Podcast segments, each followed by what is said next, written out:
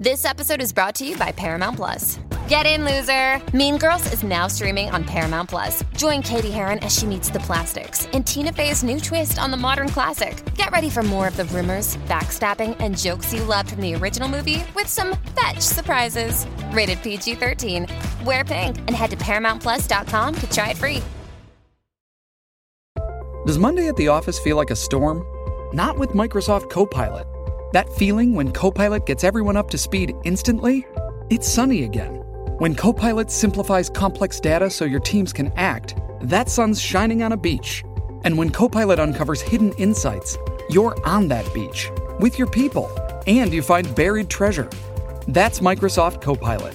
Learn more at Microsoft.com/slash AI for all. What comes to mind when I say Jewish food? Bagels and lox? Kugels and knishes? If you're south of the Mason Dixon line, the answer might be closer to matzo ball gumbo. I didn't know what a bagel was. I didn't really know anything about Jewish food, so I didn't know what a kugel was. The only thing I knew was matzah and matzo balls. You're listening to Gravy. Gravy. Gravy. Gravy. Stories of the changing American South through the foods we eat. We are a production of the Southern Foodways Alliance. I'm Tina Antolini. Today we learn what it means to navigate a Southern Jewish identity in the small town of Natchez, Mississippi. Natchez offers the kind of picturesque backdrop you often see in Hollywood's rendition of the antebellum South. Plantation homes with stately white columns, live oaks draped in Spanish moss, paddle wheel boats at the river dock. But Natchez was also home to a large and thriving Jewish community as early as the 1840s. And Jews in Natchez pieced together a culture that blended flavors of the old world with elements of their adopted home. Reporter Robin Amer grew up on the East Coast, but her Jewish family has lived in Natchez for more than 160 years. Now, they're among the last Jews left. She went back to Natchez to catch a glimpse of a culture and a community about to fade from view. When I was little, my grandmother dressed me up in hoop skirts and pantaloons for the annual pilgrimage tours. She served Kentucky pie made from pecans and bourbon. She took her own bourbon straight up with a twist. She drove me past plantations and exclaimed with pride, This is truly the South. This was the old South, the gracious and genteel South, the white, moneyed, privileged South, and in our case, the Jewish South. Do you want to tell me what you had for breakfast this morning? I had a lovely breakfast this morning. Yeah, with pancake and eggs. This is my grandmother, Elaine, or as we call her, Pie. That's pie as in puddin' pie. Pie is 96 now. Her voice and her memory have faded with age, but I've been recording her for a long time. This is how she sounded when I interviewed her back in 2002. Tell me what you had for breakfast this morning. Well, Robin, I had a half bagel and a cup of coffee. And your mother sent us some coffee and it's delicious. What did you have for breakfast? As a reporter, I ask this question at the start of every interview, both to check the mic levels and to put my subjects at ease. It's like a refrain. But food itself provides another kind of refrain, a lens through which I can understand the unique culture my Jewish family built in Natchez. And I want to understand it, because mine may be the last generation around to try.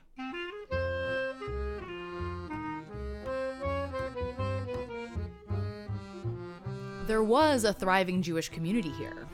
I have ancestors who were early adopters of Reform Judaism, and others who fought for the Confederacy. We ran an upscale clothing store that catered to socialites. We kept alive a temple built for hundreds of families. But now, the Jewish community is so small that you can tick off the names of its members like you're running through the guest list for a small dinner party. Bob and Elaine, Bo and Paris, Jay Lehman, Elise Rushing, and Jerry Krause. And that's about it.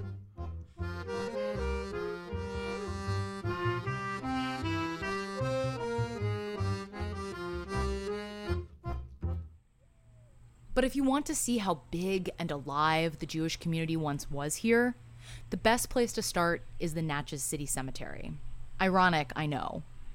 But Natchez Jews had a burial society before they had a temple, and this sprawling green cemetery has an old Jewish section. I'm there with Terry Tillman. She's a close family friend, as are most of the people you'll hear in this story. But Terry is also special for another reason. She's one of several Gentiles who have become custodians of Jewish history as the community in Natchez has dwindled. Terry represents the Jewish community on the board of the cemetery. And as a board certified genealogist, she's pored over the family histories of nearly everybody buried here. I mean, everybody up there has a story, and I don't know them all. I know a lot of them. We walk up a set of stairs and through an old brick archway covered in ivy. The granite keystone above the arch reads Jewish Cemetery, 1844 to 1899. Inside the low brick wall, there are two long rows of white marble tombstones. The birth dates inscribed tell one story Bavaria, 1821, Prussia, 1831.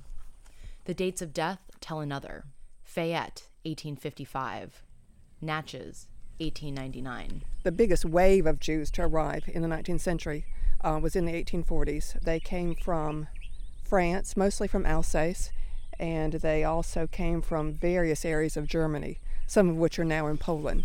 A few of the tombstones are engraved with a depiction of the Birkat Kohanim, the blessing that rabbis offer by raising their hands overhead and splitting their fingers into the shape of the letter V. Then there's the grave of seven year old Rosalie Beekman. Her tombstone is engraved with three roses. One of which is just a bud, and that signifies that her life was cut short. Rosalie was the only person killed in Natchez during the Civil War. She was struck down by shrapnel when a Union gunboat shelled Natchez from the river. Someone has left her a tiny Confederate flag.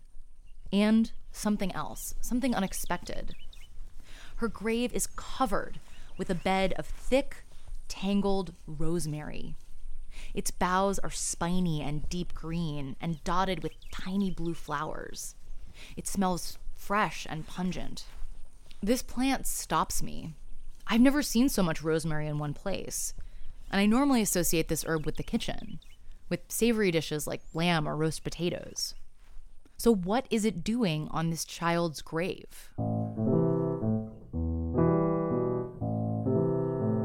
Terry knows. Rosemary is traditionally um, seen as a plant of remembrance. In early English folklore, rosemary was said to improve memory. In later times, mourners placed rosemary in the hands of the dead, or wore it during ceremonies commemorating important battles. This link between food and memory, between food and history, I have experienced it here before. Well, did you visit Mimi with curls in your hair? Mimi would want me to look my best, and you know it. Mimi was Pie's mother, my great grandmother. She is buried here in our family plot. We made this visit in 2002 on Mimi's yahrzeit. That's the anniversary of her death. It's amazing that we're here on this date. It is. Visiting on this date is a Jewish tradition of remembrance. Mimi is buried next to her parents, Pie's grandparents. Pie looks down at her grandmother's grave. He, she was a cook. She was Sarah Gross Ehrman, and she was remarkable. She had more spunk and more spirit. And about five or six years before she died, she broke her hip. But that didn't stop her. And she tried to teach Dee Dee about cooking. and it and Dee Dee did accept it because she was such a good cook. But she was a remarkable person. How old was she when she died? 7, 14, 7, 5, 77. There's a lot going on here. A lot of memories flooding back all at once. Memories of Pie's grandmother, Sarah, and of Dee Dee, their family cook. Now, this relationship between African American cooks like Dee Dee and their white Jewish employers, like my family, is complicated enough to warrant its own story. And actually, we'll go into it a bit next week on our website, southernfoodways.org. But this moment stuck with me. Visiting her grandmother's grave reminded Pie, first and foremost, of her grandmother's cooking. She's standing in a graveyard, but I can see her mind wandering back to the kitchen of her childhood home. I found that this persisted. Food memories would pop up in the most unexpected places, triggered by the most unexpected moments. Those moments were like a secret clue to our family's history. like the rosemary bush on Rosalie's grave. To understand Jewish food culture in Natchez, you need to know some basics about Jewish food culture as a whole. Traditionally, Jews follow the laws of kashrut. They keep kosher. There's strict regulations about what you can and can't eat. These rules are long and complicated, but the most important ones are also the easiest to remember. No pork, no shellfish, no mixing milk and meat. The opposite of kosher is treif. So, like a cheeseburger, for example, a beef hamburger with cheese on top, is very treif. A lot of modern secular Jews completely ignore these rules. I mean, I didn't grow up keeping kosher. My dad's signature dish on New Year's Eve was a shrimp cocktail. But Jewish food culture in Natchez defies kosher law in a way that dazzles and surprises, resulting in strange, delicious combinations that you won't find in the secular North. I want to give you an example, but to do that, my mom and I need to pick up the keys to the temple. So tell us where we're going right now. We're going to Jay Lehman's family business to pick up a key to the temple because Jay is president for life of the temple because nobody else would do it. President for life, huh? Yes. The Lehmans have been food brokers since 1914. Jay's grandfather sold sugar in barrels. His father sold canned corn and corned beef. Today, Lehman Cash and Carry is a small warehouse stocked with everything from candy to pickled pig's feet. It's not a kosher business. There's no market for it here. My daughter wanted to come and record me getting the keys to the temple. Hi, Jay. Hi, how you doing? I was Well, just thanks, how telling her you? about Miss Naomi's matzo balls. Miss Naomi was Jay's mother. She was an incredible cook, he tells me. She put on a show at parties with standing rib roasts and baked Alaska. She made Wiener Schnitzel and donuts from scratch. And then there were Miss Naomi's matzo balls. She thought they were the best matzo balls in town. They are. I said some people might not agree. Well, they are. Uh, And just all you have to do is taste some of the other ones that people have made, and they're awful. They're inedible. Traditional matzo balls are served in a soup, a clear, savory chicken broth dotted with big chunks of carrot, celery, and onion. But Miss Naomi made her matzo balls with turkey gravy. They're not made with turkey gravy. You serve them with turkey gravy, Oh, whoops. Sorry, Jay. and that's what was served at at the uh, Seder for shit, sixty years, I guess. The Seder is the traditional Passover meal, and I have never heard of a Jewish community anywhere else that serves matzo balls this way. Nor have I heard of another Jewish family celebrating Yom Kippur the way the Lehmans did. So would you fast on Yom Kippur Yes, and then break the fast, the fast with, pork roast. pork roast? So to Miss Naomi's matzo balls, add Miss Naomi's break the fast pork roast, the most treif dish served on the holiest day of the Jewish year. Well, I'm sure she put garlic and a lot of garlic and salt and pepper and put it in the oven, and it would have cracklings on it, which Daddy and I fought over. But Daddy and I fought over a lot of food. Uh, It's certainly not just Jay's family that mixed kosher and treif in this peculiar way. So can you tell me what these are? Oh, you don't know? No, I do, but they don't know. The people listening to this radio interview won't know. I interviewed Pie in her parlor, surrounded by many of her most prized possessions the antique china and silverware handed down from her parents and grandparents. My favorite pieces in the collection have always been the set of monogrammed china plates perched on the parlor shelf. My grandmother is holding one of them now. They're oyster plates. And this was a wedding present to the grandfather and grandmother Groth. A Jewish wedding celebrated with oysters. A Yom Kippur breakfast celebrated with pork roast. What is going on here? Coming up, what is going on with this southern Jewish food in Natchez, and what it means as the Jewish community dwindles there. Hi, it's Melissa. And if you're looking for another great podcast from the South, then you have to check out No Small Endeavor, produced by our friends at Great Feeling Studios and PRX.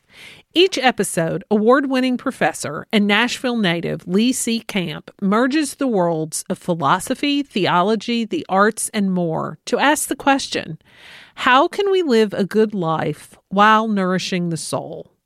Plus, it's the only show I know that features everyone from legendary actor and filmmaker Rob Reiner to Southern activist and author Anthony Ray Hinton. So go ahead, follow No Small Endeavor on Apple Podcasts, Spotify, or wherever you get your podcasts, and tell them Gravy said hey. Hey, it's Kaley Cuoco for Priceline. Ready to go to your happy place for a happy price? Well, why didn't you say so? Just download the Priceline app right now and save up to 60% on hotels. So, whether it's Cousin Kevin's Kazoo concert in Kansas City, go Kevin, or Becky's Bachelorette Bash in Bermuda, you never have to miss a trip ever again. So, download the Priceline app today. Your savings are waiting.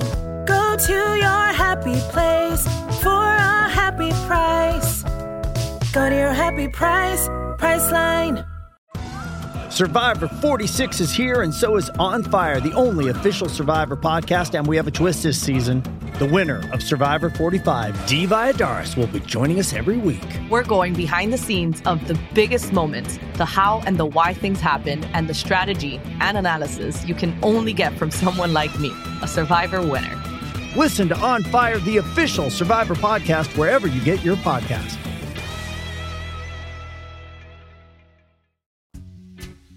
There is that sponsorship music, and here in Louisiana, everyone is sadly marking the end of crawfish season. Up in New York City, they are too. At least, they are at the restaurant Blue Smoke. That's because of a little something Chef Jean Paul Bourgeois introduced from his Louisiana upbringing crawfish sausage. That was the first thing I put on the menu here at Blue Smoke, and everybody kind of, uh, their heads kind of came up and was like, "What's going on? Like crawfish sausage?" Chef Jean Paul and Blue Smoke are dedicated to bringing the flavors of the South to New Yorkers.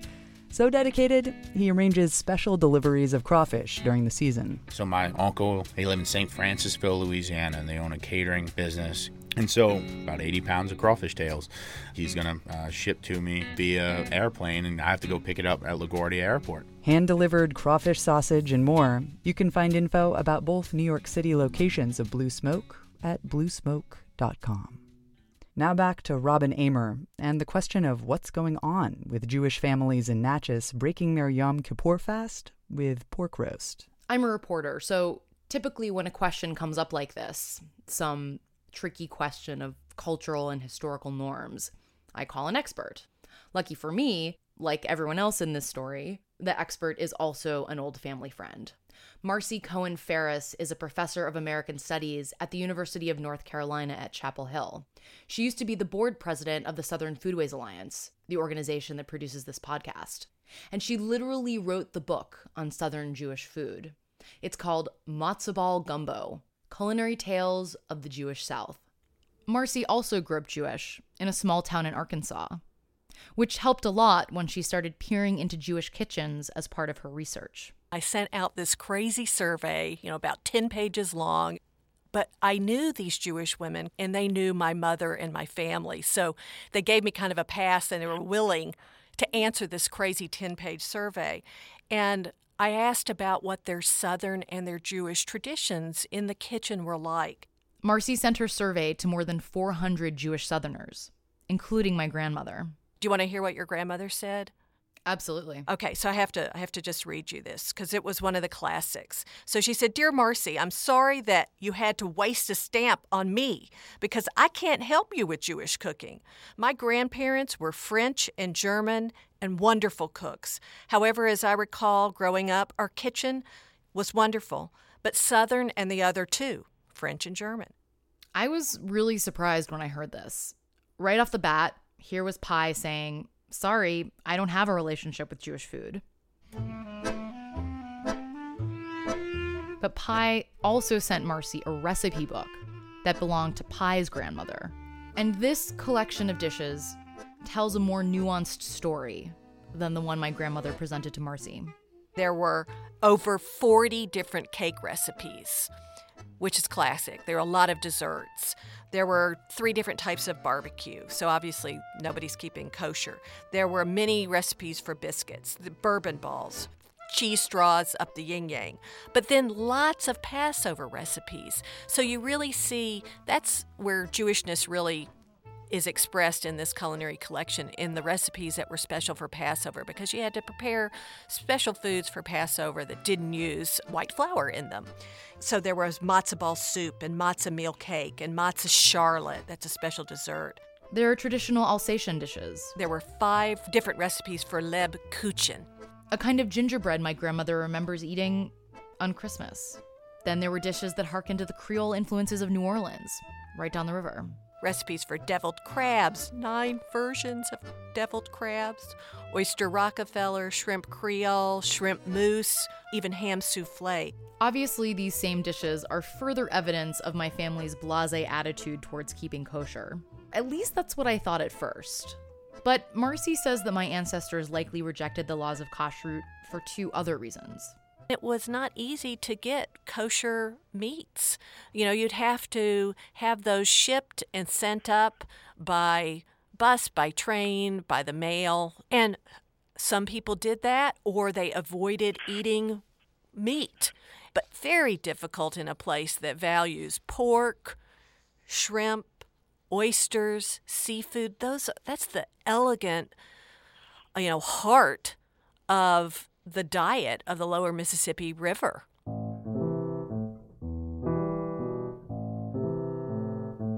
Contrary to what my grandmother wrote, I don't see a family that's lost its connection to Jewish food in the pages of this book. I see a family that has kept some traditions and abandoned others. One that's negotiated a new identity in a new place. I see moments of assimilation and moments of tradition, sometimes side by side in the same meal or even in the same dish. I think that combination mirrored the space that the Jewish community occupied in Natchez.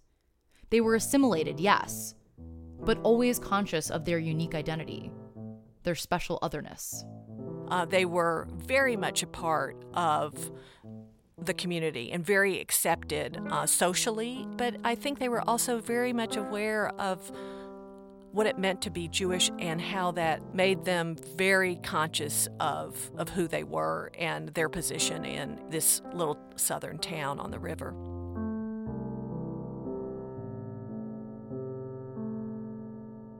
It's clear from talking to Marcie and my grandmother that filtering Jewish identity through Southern food can produce some complicated results. These strains of Southern and Jewish identity that sometimes complemented and sometimes clashed came to a head during one particularly memorable meal. I called this the ham biscuit incident. Marcie used to work at the Goldring Woldenberg Institute for Southern Jewish Life, a group in Jackson that works to support Jewish culture in the South. In 1994, the group invited all the families with Jewish roots in Natchez back to town for a homecoming, a huge celebration of the city's Jewish history that included services at the temple and a reception at an antebellum mansion called Stanton Hall. My grandmother helped plan the event, and the menu she proposed for the Natchez Jewish homecoming was straight out of the Old South shrimp mousse, crab dip, and ham biscuits. So that's a delicate little, you know, biscuit with just thinly sliced, shaved, you know, salty cured ham on it. Now, when Marcie saw the proposed menu, she was kind of horrified. Jews from around the country were coming in for this event, including the head rabbi of the Reform Jewish movement. It was actually starting to become the greatest treif buffet that one could ever imagine.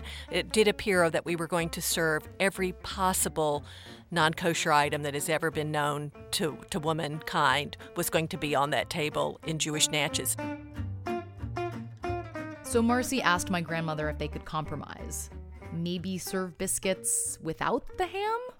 My grandmother basically laughed in her face. I think she said it might have been a naked biscuit. You know, how are we going to serve a naked biscuit? You know, that was just ridiculous. I asked my grandmother for her take on this story, but the whole event has slipped into the fog of the past. Still, Marcie thinks she understands why my grandmother was so insistent.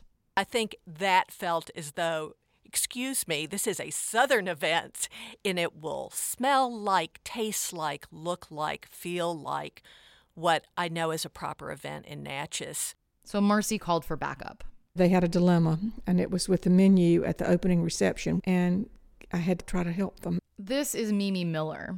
She's on that list I have of Gentiles who are helping to preserve Jewish culture in Natchez.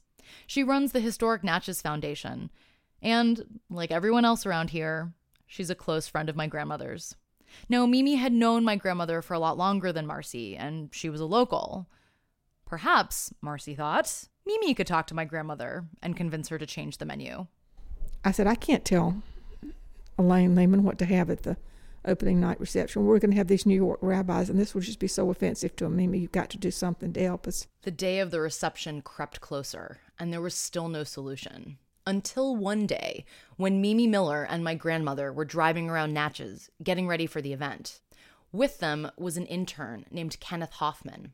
My grandmother turned to Mimi Miller. All of a sudden, she says, I don't think they're happy with me in Jackson. And I have the slight panic, you know, of what I'm going to say. This would be the opportunity, and what in the world could I possibly say? And she said, They don't like the menu at the Stanton Hall reception. She said, You know, I told them this is not a New York Jewish homecoming. This is a Natchez Jewish homecoming. And what would you put in a biscuit if you didn't put ham in it? That's when Kenneth the intern piped up from the back seat of the car. And he, in the very nicest way, said, You know, Mrs. Lehman, said, I know just how you feel about them trying to turn this Southern Jewish homecoming into a Yankee affair or whatever. And he said, But you know, there's one thing about us Southerners, we don't like to offend. And she immediately said, You know, oh, Kenneth, you're, you're, you're right. We don't want to offend and the menu was changed. Nobody had to do anything. She changed it on her own. Because Kenneth found a way to appeal to my grandmother's southernness. She was willing to compromise in a way that she wasn't when she felt like her southern identity was being affronted. I think she just had so much pride about how they had survived that this was an event really celebrating Southern Jewish history and Natchez Jewish history. And thank you very much. They had done that beautifully without the help of East Coast, you know, rabbis and seminaries and institutions and Jewish organizations. The 10 of them had supported this congregation for a very long time and had done it, you know, alone.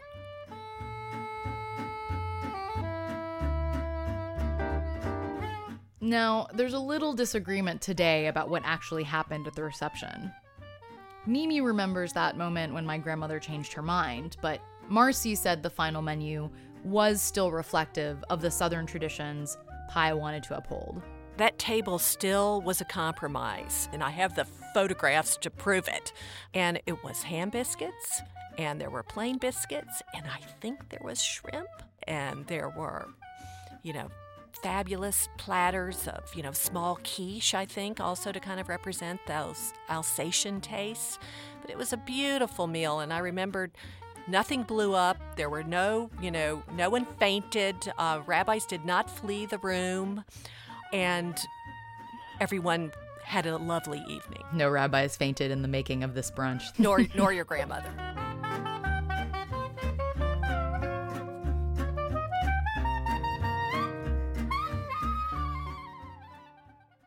Back in present day Natchez, my mom and I have just retrieved the keys to the temple. Temple B'nai Israel is our Jewish home away from home. My mother grew up here. She was confirmed here. Inside, the main sanctuary is two stories tall. Its walls are lined with intricate stained glass windows that flood the room with light.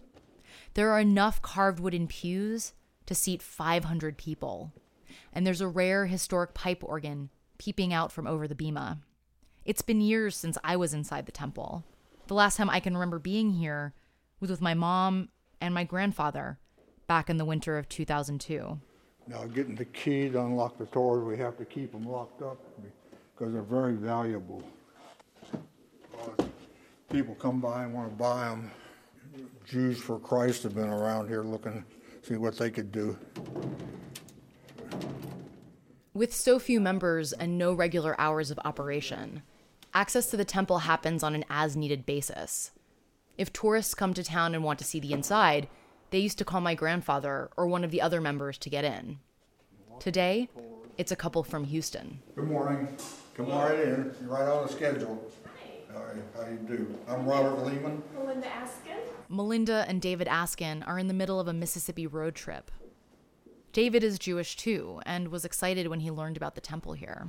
You know, we saw it and uh, took some photographs outside and then decided, you know, we have to figure out a way to find the person with the keys that can let us in. So Granddad shows them around, doing his best impersonation of a tour guide. We have a student rabbi that comes once a month from Cincinnati, and otherwise one of us have been conducting uh, services, but we're down to now where we just don't have enough people to have a service anymore up here. Now, what, what's the reason that uh, the Jewish people won't stay in small towns like this? Is it just economic opportunities? That's only, only, only reason. I'm not so sure about this. It's true that the opportunities in Natchez are pretty limited. The economy here is driven by tourism now, and Jews just don't seem to be moving here for those kinds of jobs. But the problem is self perpetuating. The lack of a big Jewish population is a turnoff for people who want to be part of a big Jewish community. That was how my mom felt, at least, when I asked her about it recently. If you're a religious family and with children, it's not really a good place to raise children Jewish. Because there just aren't the resources. And- There's no Sunday school, and they just don't have any like minded families there. And there's nothing wrong with them associating with the Christian community because I certainly did, and I didn't use, lose my identity. But they have even less of a chance of having a Jewish identity than I did because there's so few Jews in town. My parents raised me in Washington, D.C. We belonged to a Reform synagogue that today has more than 2,500 families. There were so many Jewish kids in my public school system that we got the high holidays off from school. I live in Chicago now, and as connected as I feel to Natchez, I cannot see myself living there. These decisions, made individually and collectively, are what has led us to this point. Back in the rec room of the temple, David Askin examines a case of old Judaica, Hanukkah menorahs, Seder plates, and other religious items from the congregation's history. It's very sad to see a lot of this because you know it's disappearing. It's mm-hmm. disappeared in so many of these little towns, and um, it's nice to see all of this, but it's also upsetting because it mm-hmm. also shows you mm-hmm. a way of life and a Jewish population that no longer exists in these places. He calls over to my grandfather. Mr. Lehman, can I get a picture of you over here with this display? Okay. Thank you. Listening back, I find this moment so strange and poignant. My grandfather, photographed, like one of the artifacts. It's strange the moment when your living, breathing culture becomes a tourist attraction. And even stranger when you know it's the best case scenario. The congregation donated the temple building to the Institute for Southern Jewish Life in 1992. The plan was to turn the temple into a museum, but there are still a lot of unanswered questions about what that means. There isn't enough money to take care of the building indefinitely. Just putting in an elevator could cost more than $250,000. I want them to preserve the temple, but I also mourn the loss of the people here. Hopefully, we will have this building and its artifacts, just like I will have the oyster plates and the recipe book.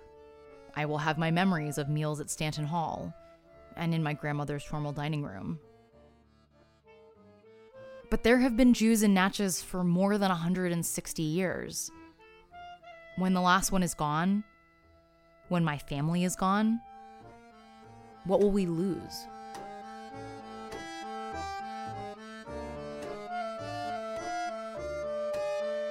It reminds me of that trip I made to the cemetery with my mother and grandmother back in 2002. Have you thought about whether you want to be buried here, Mom? Uh, Papa doesn't know. We're going to be buried in Washington, most likely. Mm. Because Daniel, Papa wants you all to come and visit him. But there's no guarantee that they'll be there. And I put that out of my mind. You'll be in that forest of people. But we'll meet in heaven, I guess.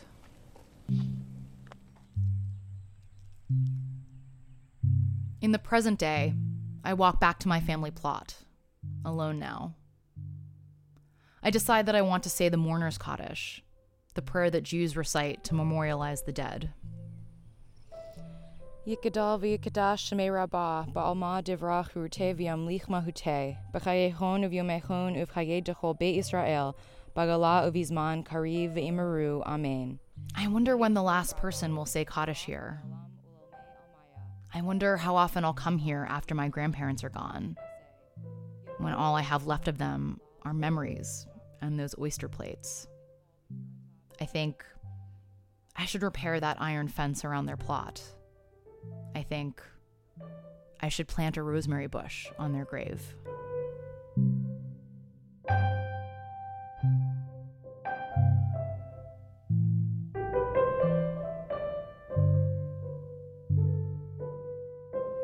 Robin Amer is a reporter based in Chicago. Thanks to Dr. Janet Bordelon, Macy Hart, Elise Rushing, Jerry Krause, Carol Ann Blitzer, Rabbi Jeremy Simons, and Valerie Maxack for their help in reporting this story. Music in this episode was by Tres Tristes Tangos, Latché Swing, Poddington Bear, The Underscore Orchestra, and Digital Primitives. Our theme music is by Wendell Patrick. Sponsorship music is by Jazar. Coming up, a little taste of the next episode of Gravy. But first, Jewish immigrants weren't the only ones to find their way to the Mississippi Delta. There is a whole diversity to this region that not enough people know about. Case in point, the Lebanese community of the Delta. At one point in the early 20th century, Clarksdale, Mississippi was known as Little Lebanon. Pat Davis remembers his friends and family gathering at the Lebanese American Club when he was a kid. We, every Sunday we would all come together and some would bring fried chicken, some would bring cabbage rolls, grape leaves, kibbeh, watermelons. And the kids would, you know, dance or play games. And then after we've eaten and all, we would make a big circle and they would play and they would sing songs, you know, about Lebanon. You can learn more about the Delta Lebanese from a fascinating oral history project the Southern Foodways Alliance did. That's on our website, southernfoodways.org. Coming up on the next episode of Gravy, an unusual find during a building project in a small town city hall. I walked in one Saturday looking at the renovation. I came in one Saturday and I was like, Holy mackerel, look what we have here. What made him so surprised? Hint, it has to do with barbecue. That's next time. You're listening to Gravy. I'm Tina Antolini for the Southern Foodways Alliance. And as you go about your daily life, please remember make cornbread, not war.